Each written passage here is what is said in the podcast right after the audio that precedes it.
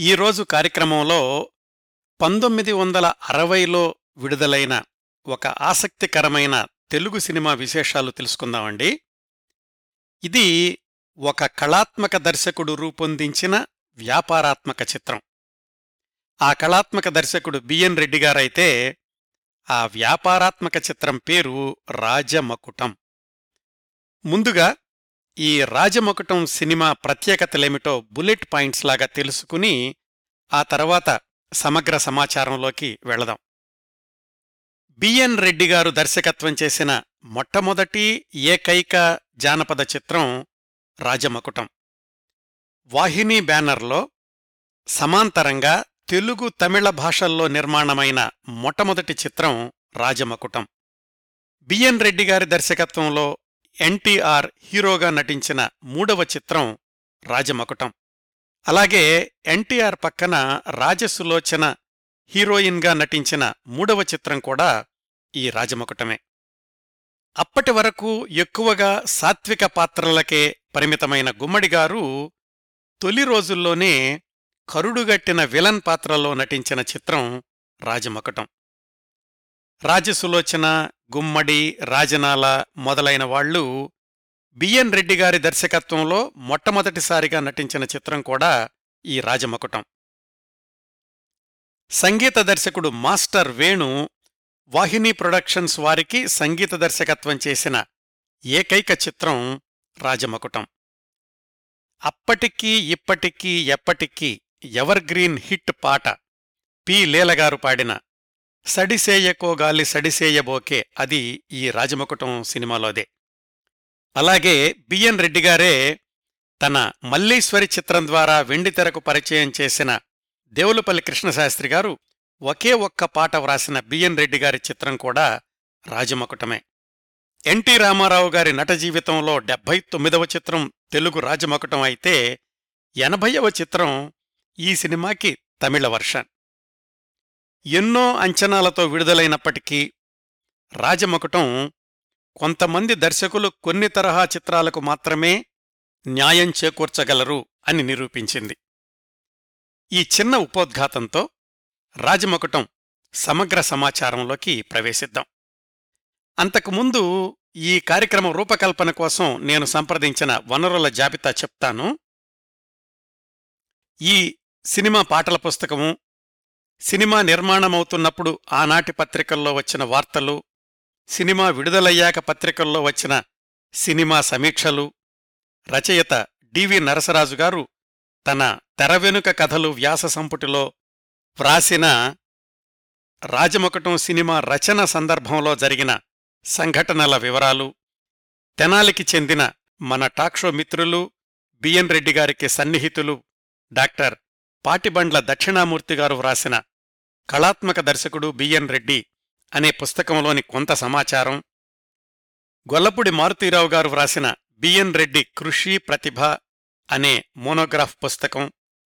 పాత్రికేయ మిత్రులు వి బాబూరావు గారు రెండు వేల ఏడు నవంబర్ ఇరవై ఒకటి నవ్య వారపత్రికలో వ్రాసిన వ్యాసం. ఎంఎల్ నరసింహం గారు హిందూ దినపత్రికలో ఈ సినిమా గురించి వ్రాసిన వ్యాసం.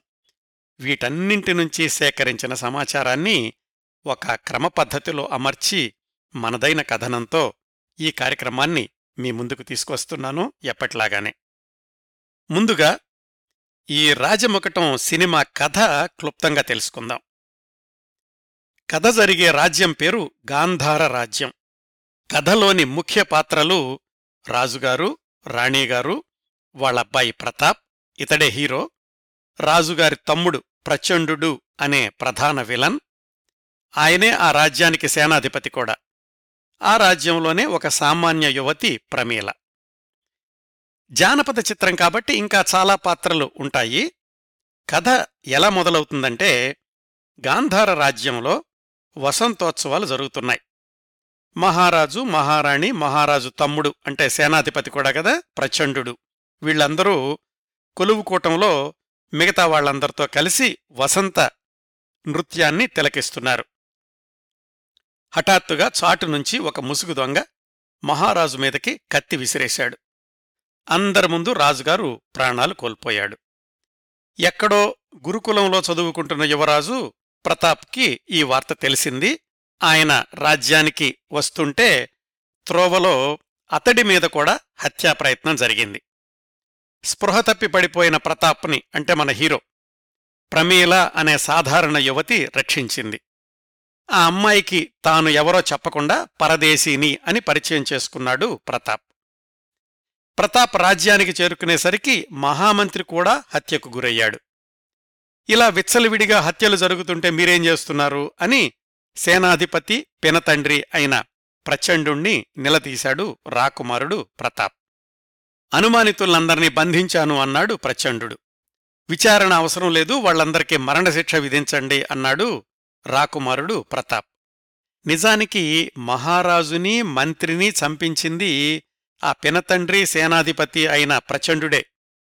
అనుమానితుల్ని చంపేయమని ప్రతాప్ చెప్పిన మాట పట్టుకుని రాజ్యంలో చాలామంది రాజభక్తుల్ని కూడా చంపించడమే కాకుండా ఇదంతా రాజకుమారుడే చేయిస్తున్నాడు అని ప్రచారం చేశాడు ప్రచండు దాంతోటి దేశమంతటా యువరాజు అంటే ద్వేషం పెల్లుబికింది ఇక్కడ రాజమందిరంలో మళ్ళీ రాజకుమారుడి మీద హత్యాప్రయత్నం జరిగింది.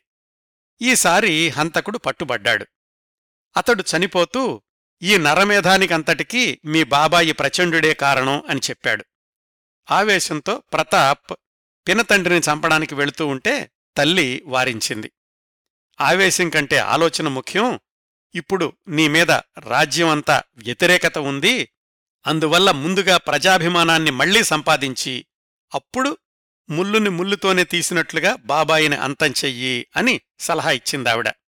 రాజ్యంలో జరిగిన నరమేధంలో అన్నని పోగొట్టుకున్న ప్రమీల ఇంతకుముందు మన ప్రతాప్కి పరిచయం అయింది కదా ఆ అమ్మాయి. బాధితులందర్నీ కూడగట్టుకుని ఒక విప్లవ దళాన్ని ఏర్పాటు చేసింది. ఇక్కడ రాజాస్థానంలో ప్రతాప్కి పట్టాభిషేకం జరిగింది.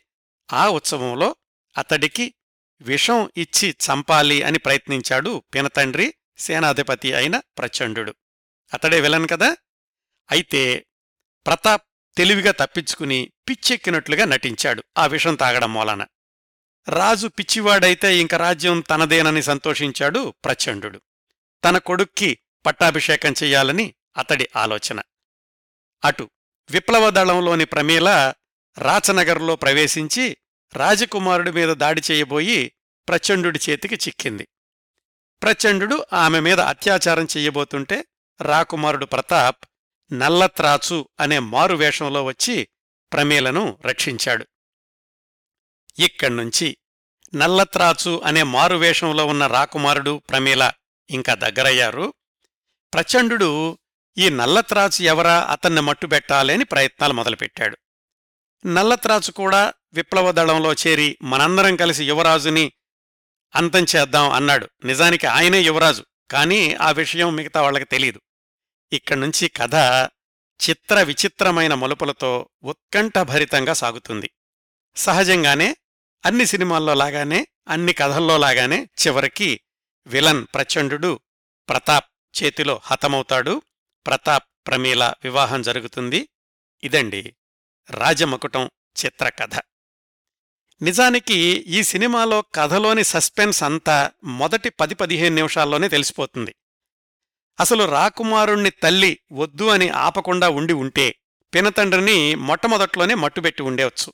కాని తల్లి మాటలు విని వివిధ ప్రణాళికల తర్వాత బాబాయిని చంపడానికి సినిమా చివరి వరకు కథ కొనసాగుతుంది. షేక్స్పియర్ రాసిన హ్యామ్లెట్ నాటకం తెలిసిన వాళ్ళకి రాజముకుటం కథకి ఆ నాటకమే ఆధారము అని తేలిగ్గా అర్థమవుతుంది.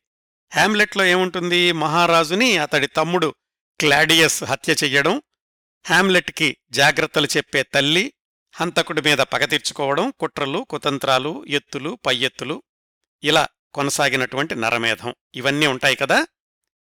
ప్రపంచంలోకెల్లా అత్యంత ప్రాచుర్యం పొందిన విషాదాంత నాటకం హ్యామ్లెట్ ఆ నాటకం ఆధారంగా ప్రపంచవ్యాప్తంగానూ భారతదేశంలో కూడా నిన్న మొన్నటి మలయాళ చిత్రం జోజీ దాకా కొన్ని డజన్ల సినిమాలొచ్చినాయి. రాజమకుటం విడుదల కావడానికి మూడేళ్ళ ముందే పంతొమ్మిది వందల యాభై ఏడులో తమిళంలో ఎంజీఆర్ నటించిన పుదుమై పితన్ అనే సినిమా విడుదలయ్యింది. దానికి కథా మాటలు వ్రాసింది ఆ తర్వాత దశాబ్దాల్లో ఎంజీఆర్కి బద్ధశత్రువైన ఎం. కరుణానిధి.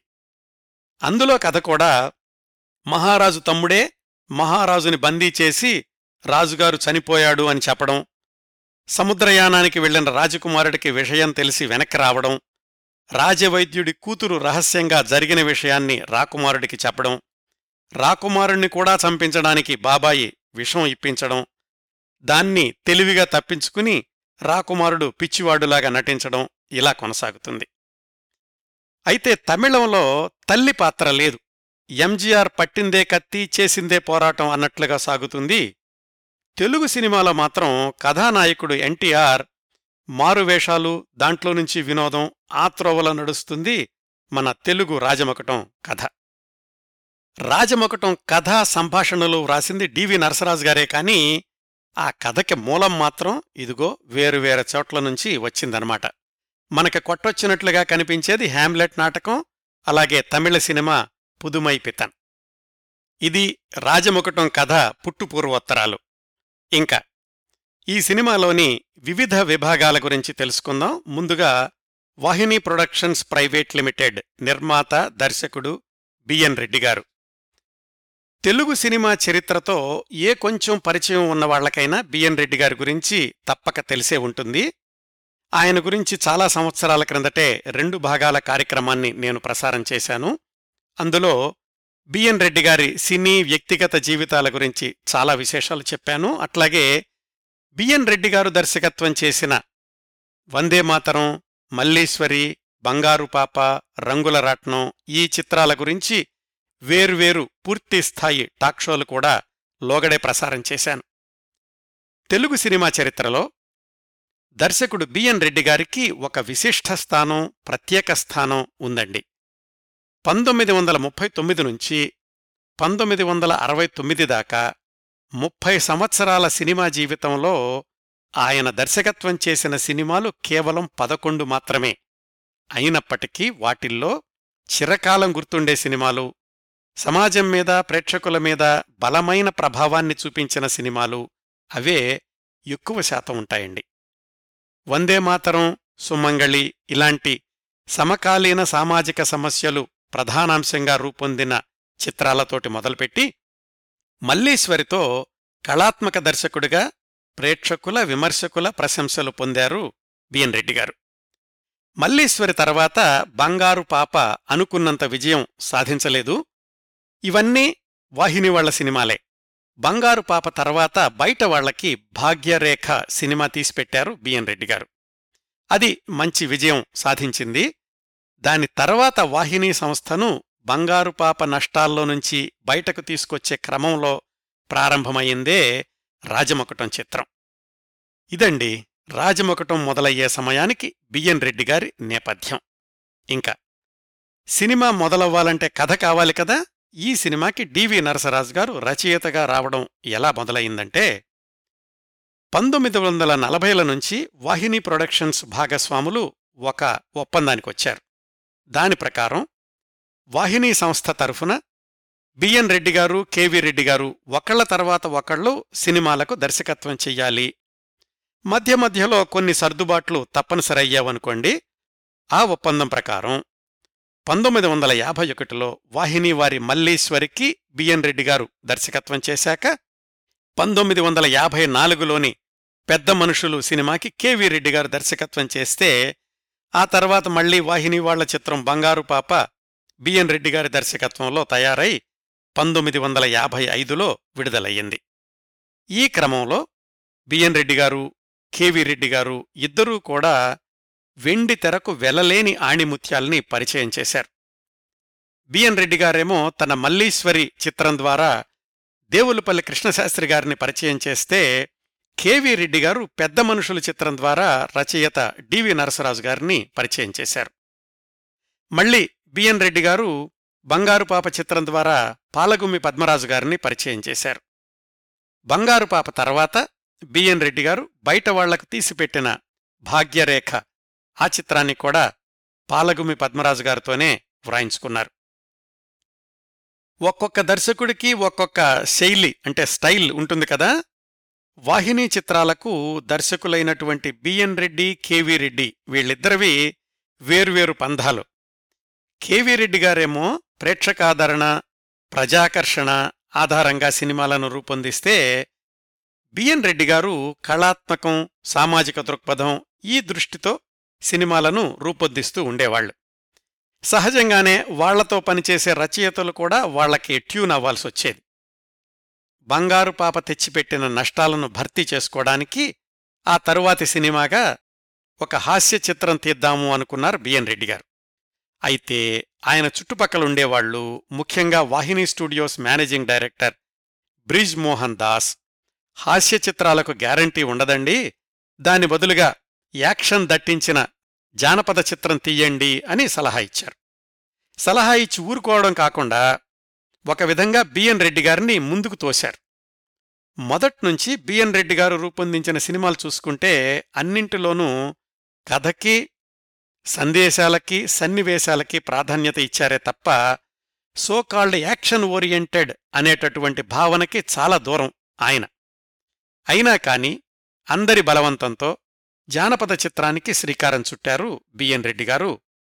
ఇష్టం లేకుండా ప్రాజెక్టులోకి దిగడమే కొంత దెబ్బ. సరే అనుకున్నాక డివి నరసరాజు గారిని కథా మాటలు వ్రాయడానికి నియమించుకున్నారు.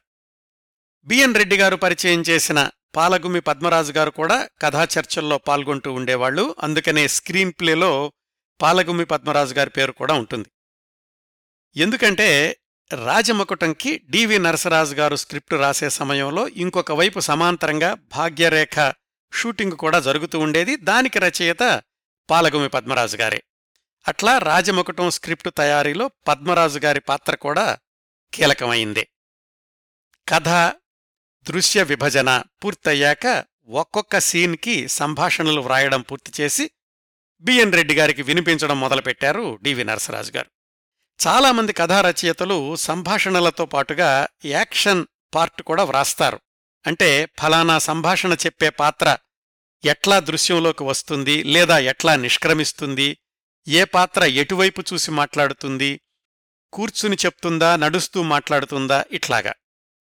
డివి నరసరాజు గారు కూడా ప్రతాపుడు హడావిడిగా బయటికెళ్ళాడు లేదంటే ప్రతాపుడు కోపంగా లోపలికొచ్చాడు. ఇట్లా యాక్షన్తో కలిపి సంభాషణలు వ్రాశారు. అది బిఎన్ రెడ్డి గారికి వినిపిస్తూ ఉంటే ఆయన విసుక్కుని యాక్షన్ పార్ట్ వదిలేయండి డైలాగ్స్ మాత్రం చెప్పండి అన్నారట. డివి నరసరాజు గారు కంగు తిన్నారు. యాక్షన్ పార్ట్ రాయకపోతే సంభాషణలోని భావం ఎమోషన్ ఎలా తెలుస్తుంది అని ఆయన అభిప్రాయం రచయితగా. సరే ఇంకా చదువుతూ ఉంటే బిఎన్ రెడ్డి గారు అలా కాదు ఇలా అని ఏవో సలహాలు చెప్పడం మొదలుపెట్టారు. అవన్నీ డివి నరసరాజు గారు కాగితం మీద వ్రాసుకుంటున్నారు. ఏంటి వ్రాస్తున్నారు అని అడిగారు బిఎన్ రెడ్డి గారు. అదేనండి మీరు సలహాలన్నీ చెప్పారు కదా అది వ్రాసుకుంటున్నాను అన్నారు నరసరాజు గారు. అదేంటి?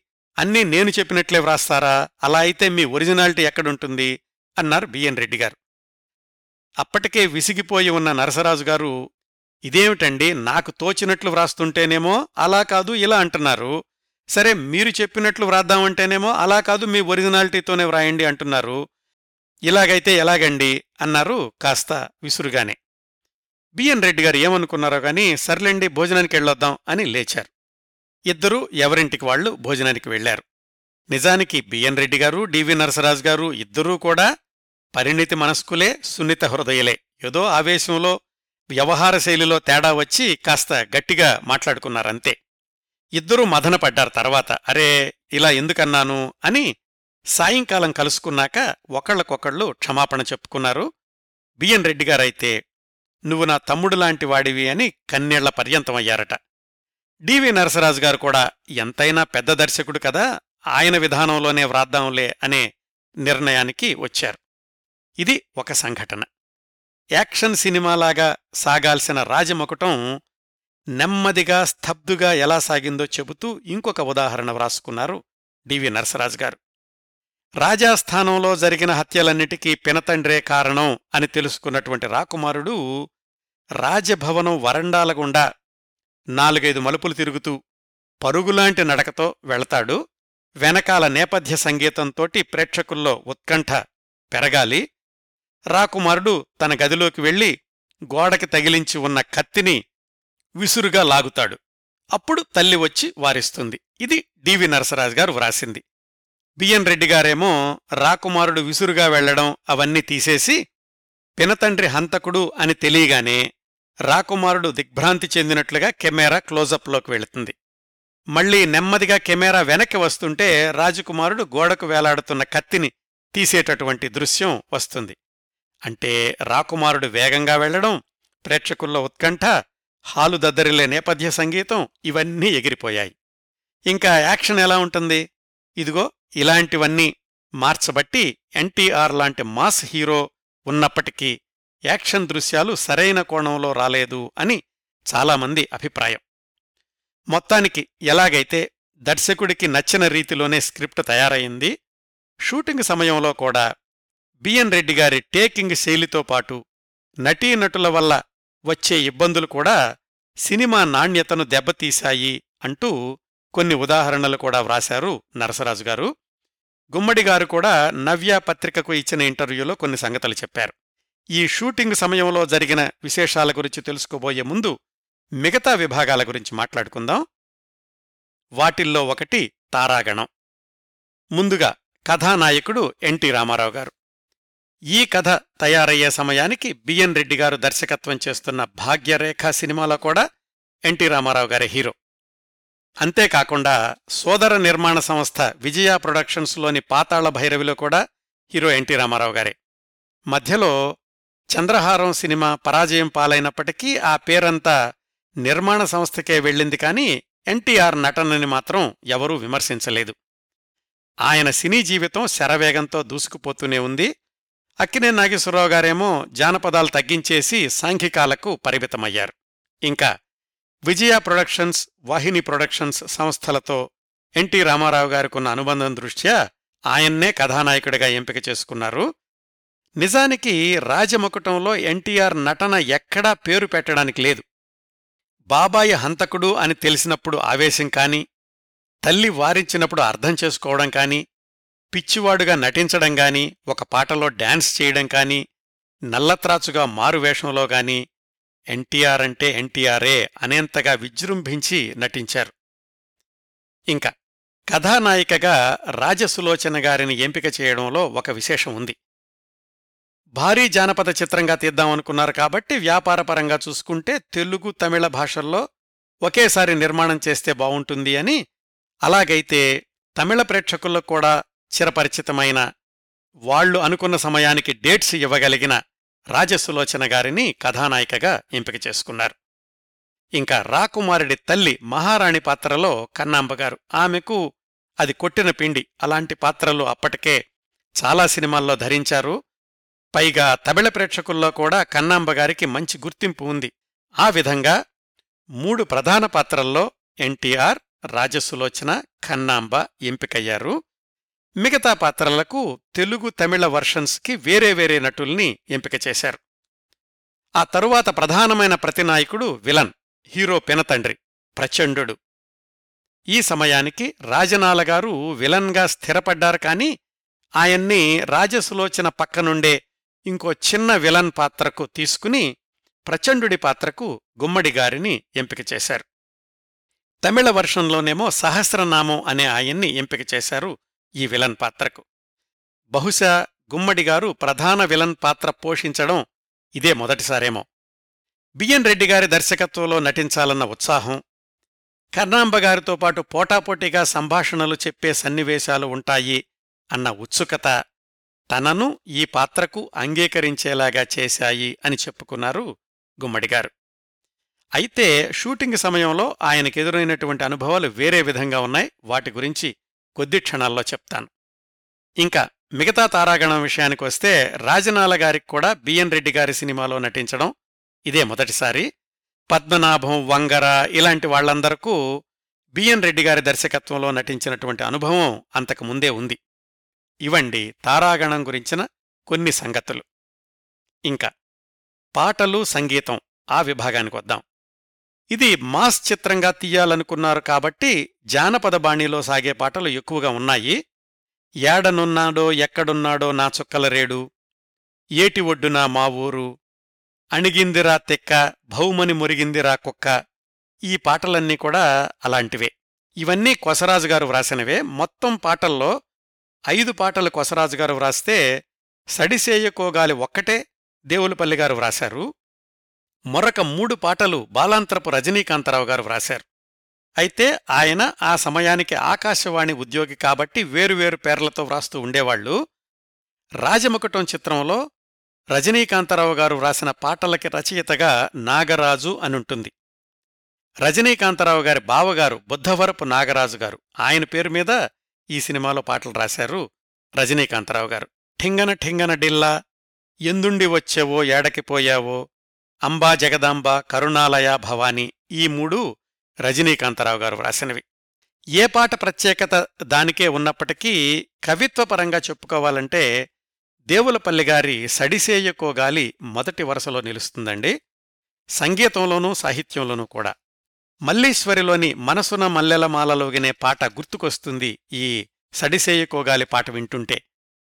ఏటి గలగలలు ఆకు కదలికలు పండు వెన్నెల నీడమబ్బులు విరుల వివెన ఎంత సున్నితమైన పదప్రయోగాలో మాస్టర్ వేణుగారి సంగీతం లీలగారి గానం కళ్ళు మూసుకుని విన్న ఆ దృశ్యాల్ని మనోనేత్రాల ముందు నిలబెడతాయి. మల్లీశ్వరిలోని పాట రాజముకుటంలోని ఈ పాట ఆయా సినిమాలకు సంతకాలుగా నిలిచిపోయాయి అనడంలో ఏమాత్రం అతిశయోక్తి లేదు. మాస్టర్ వేణుగారి సంగీతం ఈ సినిమాకు ఓ పెద్ద ఎసెట్. సినిమా ప్రారంభంలోనే వచ్చే వసంతోత్సవంలోని నృత్యానికి వేణుగారు సమకూర్చిన పాటలాంటి సంగీతం. పాట లేదు అన్న విషయం మర్చిపోయేలాగా మధురాతి మధురంగా ఉంటుంది. సినిమా పొడవునా రాబోయే పాటలు ఇంకెంత శ్రావ్యంగా ఉంటాయో ఇది మాదిరిగా మాత్రమే వినిపిస్తున్నాను అని సంగీత దర్శకుడు చెప్పినట్లుగా ఉంటుంది సినిమా ఆరంభంలో వచ్చేటటువంటి నృత్యానికి ఇచ్చిన నేపథ్య సంగీతం. జిక్కీ గారు పాడిన ఠింగన ఠింగన డిల్లా ఈ పాట అయితే విదేశీ సంగీతాన్ని కొంతసేపు అలాగే తర్వాత రోజుల్లోని ఆర్డి బర్మన్ గారి సంగీతాన్ని కొంతసేపు గుర్తుకు తెస్తుంది. సినిమా విజయంతో సంబంధం లేకుండా ప్రేక్షకుల్ని శ్రోతల్ని కూడా అమితంగా ఆకట్టుకున్నాయి మాస్టర్ వేణు స్వరపరచిన పాటలన్నీ.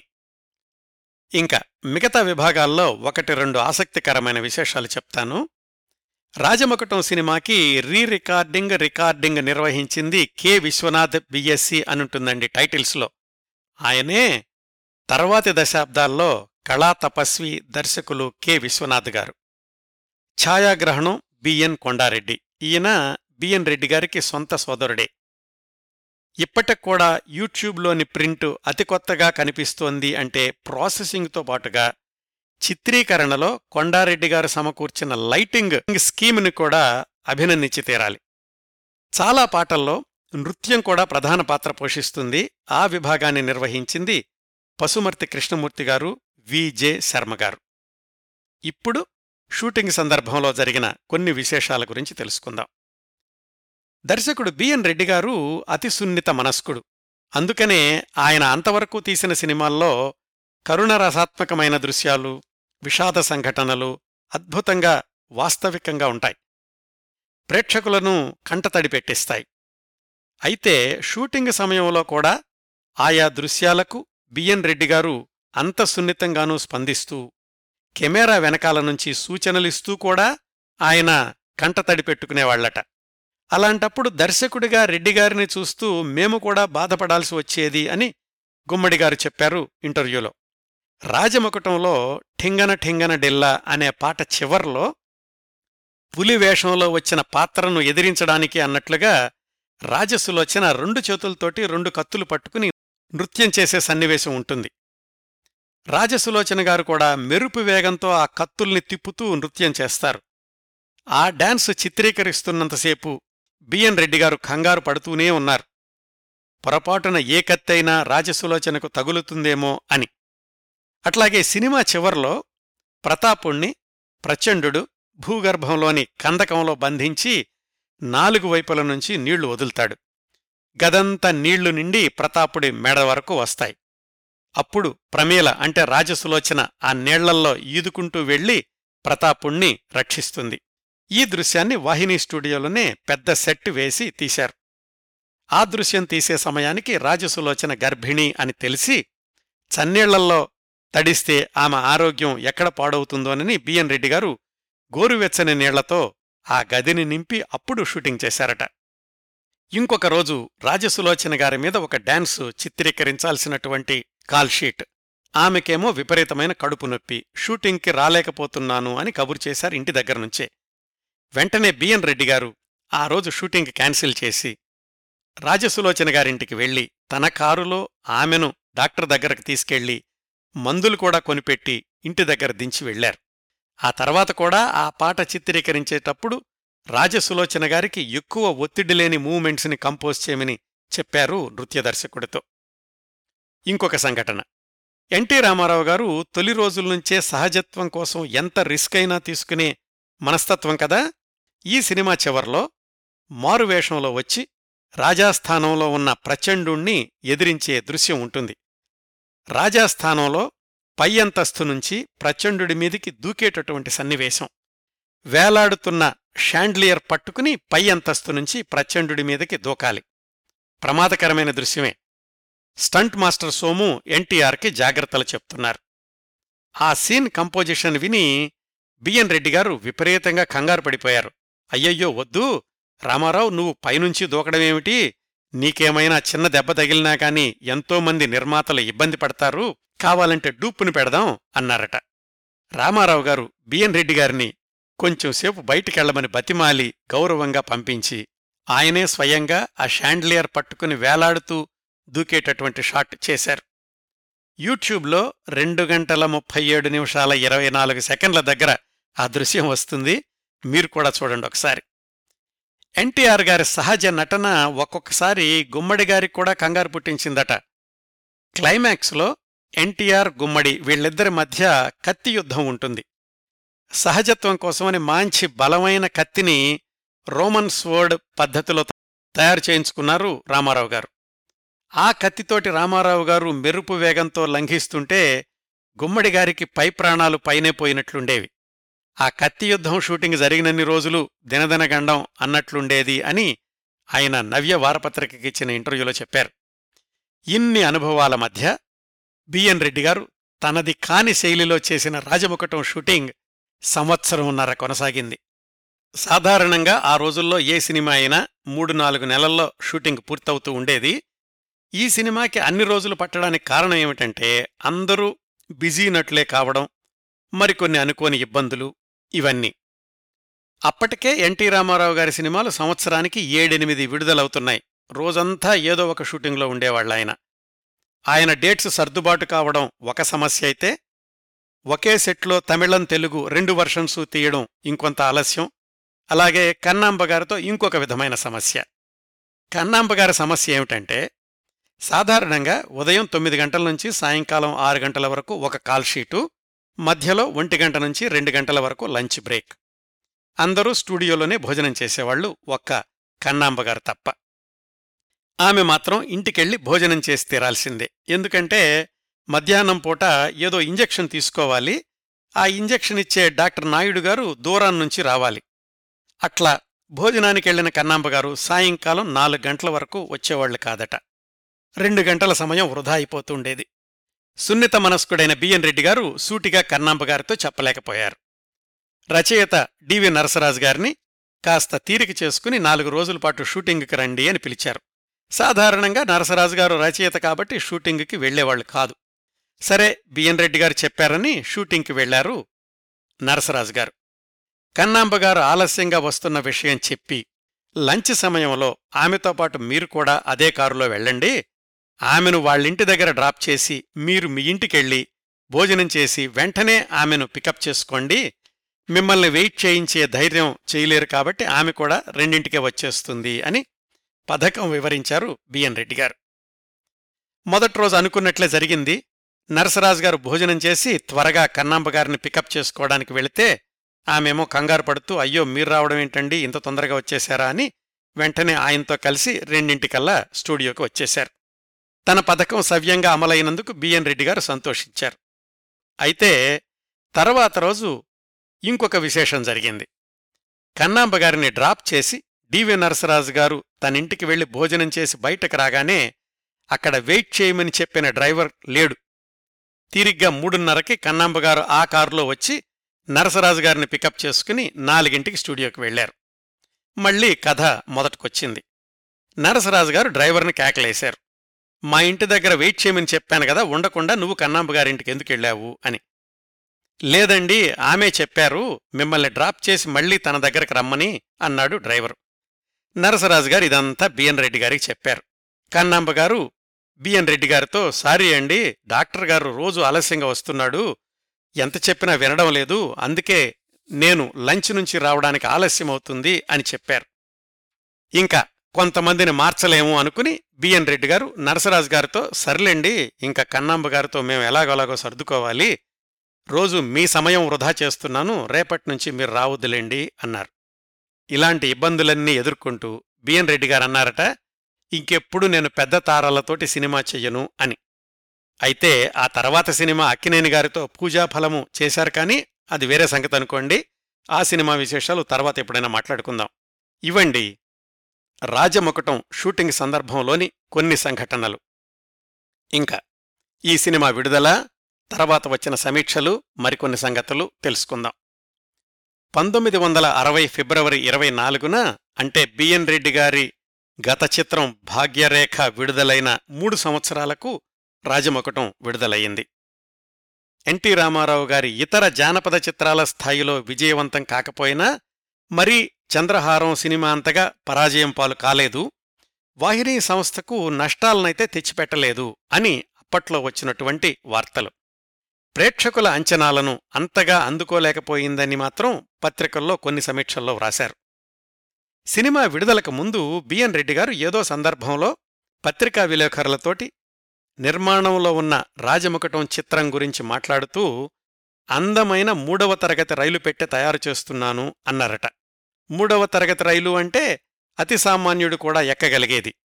తన తర్వాత సినిమా అతి సామాన్యులకు కూడా చేరుతుంది అన్న ఉద్దేశంతోటి అలా చెప్పారు బిఎన్ రెడ్డి గారు దాన్ని దృష్టిలో పెట్టుకుని ముళ్ళపూడి వెంకటరమణ గారు ఆంధ్రపత్రికలో ఈ సినిమా గురించి వ్రాసినటువంటి వ్యాసానికి బిఎన్ మూడవ తరగతి రైలు పెట్టే చిత్రం అని శీర్షిక పెట్టారు. సినిమాలోని వివిధ శాఖల్ని సమీక్షిస్తూ ఎక్కువగా ప్రశంసిస్తూ కొన్ని చోట్ల విమర్శిస్తూ చిట్ట చివర్లో ముళ్ళపూడిగారు వ్రాసిన పారాగ్రాఫ్ బావుంది. దానిలో ఏమన్నారంటే బిఎన్ రెడ్డి గారైతే ఈ సినిమాని మూడవ తరగతి రైలు పెట్టే అన్నారు కానీ కత్తి యుద్ధాలు ముసుగువీరుని సాహసకృత్యాలు భజరంగుని మూఢచర్యలు ఇలాంటివి మూడవ తరగతి రైలు పెట్టి అయితే కావచ్చు కానీ కృష్ణన్ శబ్దగ్రహణం కొండారెడ్డి ఛాయాగ్రహణం శేఖర్ కళాదర్శకత్వం ఎయిర్ కండిషన్డ్ రైలు పెట్టెకు మించి అందంగా ఉన్నవి. ఇటువంటి రైలు పెట్టెలకు వేసిన ఇంజన్ పాటలు ఘంటసాల మాధవపెద్ది రేడియో మల్లిక్ కృష్ణవేణి లీల సుశీల సంగీతం కలకత్తా వరకు ప్రయాణం చేసినా మరువలేము అని బిఎన్ రెడ్డి గారు చెప్పినట్లే మూడవ తరగతి రైలు పెట్టా అన్నారని ఆ రైలు ని అన్వయిస్తూ ముళ్ళపూడి వెంకటరమణ గారు ఈ సినిమాని ప్రశంసించారు. గొల్లపూడి మారుతీరావు గారు ఈ సినిమా గురించి ఒక్క వాక్యంలో ఇలా వ్రాశారండి.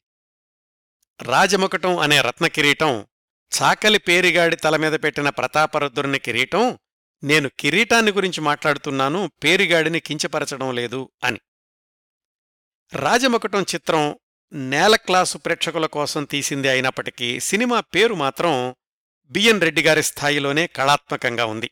ఈ సినిమాకి ఆ పేరు నిర్ణయించడం వెనకాల కూడా ఒక చిన్న ఉదంతం ఉంది. సినిమా స్క్రిప్ట్ అంతా వ్రాసింది డివి నరసరాజు గారే కదా? సాధారణంగా మరి సినిమా పేరు కూడా ఆయనే చెప్పాలి. యాక్షన్ సినిమా కదా అని ఈ సినిమాకి నల్లత్రాచు అనే పేరు పెడితే బావుంటుంది అని ఆయన అభిప్రాయం. సినిమాలో ఎన్టీఆర్ మారువేషం కూడా నల్లత్రాచు అనే పేరుతోటి సాహసాలు చేస్తూ ఉంటుంది. సామాన్య ప్రేక్షకుల్లో కూడా ఆసక్తి రేకెత్తిస్తుంది అని డివి నరసరాజు గారి అభిప్రాయం. కాని మల్లీశ్వరి భాగ్యరేఖ బంగారు పాప ఇలాంటి క్లాసిక్ పేర్లతో సినిమాలు రూపొందించిన బిఎన్ రెడ్డి గారి సినిమాకి నల్లత్రాచు లాంటి కమర్షియల్ పేరు బావుండదేమోనని నరసరాజు గారే తన సూచనని విరమించుకున్నారు. బిఎన్ రెడ్డి గారేమో తన న్యూమరాలజీ మిత్రుడు రామచంద్రరావు గారి సలహా మేరకు రాజమకుటం అనే పేరు పెట్టారు. అక్కడికి ఊరుకోలేక డివి నరసరాజు గారు రాజమకుటం అంటే ఎవరికి అర్థమవుతుందండి అన్నారట బిఎన్ రెడ్డి గారితోటి. ప్రేక్షకుల్ని మరీ అంత తక్కువగా అంచనా వేయకండి అన్నారు బిఎన్ రెడ్డి గారు. అయితే ప్రేక్షకులకు ఈ టైటిల్ ఎంతమాత్రం అర్థమైంది అనడానికి ఒక ఉదాహరణ నెల్లూరు నుంచి వచ్చే మందాకిని అనే వారపత్రికలో ఈ సినిమా విడుదలైన రెండవ వారంలో ఒక బాక్స్ ఐటెం పబ్లిష్ అయింది సినిమా చూస్తున్న ఒక ప్రేక్షకుడు మకుటం అంటే ఏమిట్రా అని అడిగాడు పక్కనున్నతన్ని ఆ రెండో ప్రేక్షకుడు చెప్పినటువంటి సమాధానం మకుటం అంటే ఆ మాత్రం తెలీదేంట్రా? ఆ నలత్రాచు పట్టుకున్నాడే పట్టా కత్తి అదే మకుటం అంటే అన్నాడట. ఈ వార్త చదివిన బిఎన్ రెడ్డి గారు నిశ్శబ్దంగా ఉండిపోయారు. అట్లాగే ఆ రోజుల్లో సాధారణంగా ప్రేక్షకుల స్పందన తెలుసుకోవడానికి యూనిట్లో ఎవరో ఒకళ్ళు నెల్లూరు బెజవాడ తెనాలి ఏలూరు ఇలాంటి చోట్లకు వెళ్ళి సాధారణ ప్రేక్షకులతో కలిసి సినిమా చూస్తూ ఉండేవాళ్ళు రాజమకుటం చిత్రం విషయంలో బిఎన్ రెడ్డి గారే స్వయంగా బెజవాడ వెళ్ళారు అక్కడ వాహిని బ్రాంచ్లో మేనేజర్గా కాశీనాథుని సుబ్రహ్మణ్యం అనే ఆయన పనిచేస్తున్నారు. ఆయనే కె. విశ్వనాథ్ గారి నాన్నగారు. ఆయన్ని తీసుకుని ఏలూరు వెళ్ళారు బిఎన్ రెడ్డి గారు థియేటర్లో ఫస్ట్ షోకెళ్ళారు చాలాసేపు బాల్కనీలో కూర్చొని చూశాక బెంచి క్లాసు స్పందన ఎలా ఉంటుందో చూద్దామని బెంచి క్లాసులోకెళ్ళి ఒక చివర కూర్చున్నారు బిఎన్ రెడ్డి గారు సినిమా చివర్లో కత్తి యుద్ధం సీన్ వచ్చింది. బిఎన్ రెడ్డి గారి పక్కనున్న ప్రేక్షకుడు చీకట్లో ఆయన్ని గుర్తుపట్టలేదు. అతను తన పక్కనున్న మిత్రుడితోటి అన్నాడట ఈ బిఎన్ రెడ్డికి ఇదేం పోయే కాలంరా ఈయన కూడా ఇలాంటి సినిమాలు తీస్తున్నాడు అని. అంతే బిఎన్ రెడ్డి గారు తన పర్యటనను అర్ధాంతరంగా ముగించుకుని మద్రాసు వచ్చేశారు. మర్నాడు వాహిని వాళ్ళ ఆఫీసులో కూర్చుని ఆయన అన్నారట ఇరవై ఏళ్ళుగా నేను సంపాదించుకున్న పేరు ప్రతిష్టలు గౌరవం ఈ ఒక్క సినిమాతో మట్టి కొట్టుకుపోయాయి అని. ఆ తర్వాత కూడా ఎప్పుడు రాజముకుటం ప్రసక్తి వచ్చినా కాస్త అసౌకర్యంగా భావిస్తూ ఉండేవాళ్ళట బిఎన్ రెడ్డిగారు కొన్నిసార్లు ఇమేజ్ చట్రం హాని చేస్తుంది కూడా. రాజముకుటం చిత్రం బిఎన్ రెడ్డి గారి ఇమేజ్కి తగినట్లుగా లేదని చాలామంది అభిప్రాయపడ్డారు.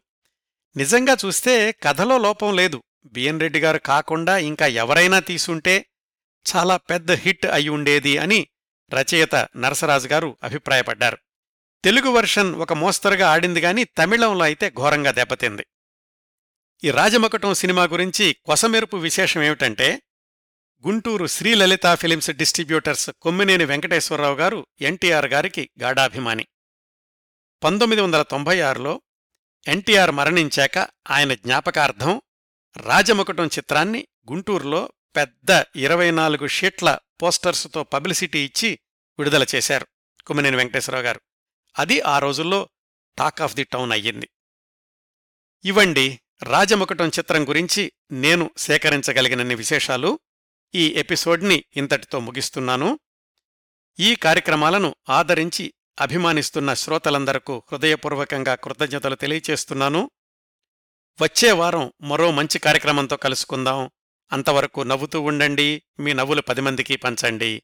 ప్రస్తుతానికి మీ వద్ద సెలవు తీసుకుంటోంది. సదా మీ ఆదరాభిమానాలను కోరుకునే మీ కిరణ్ ప్రభ.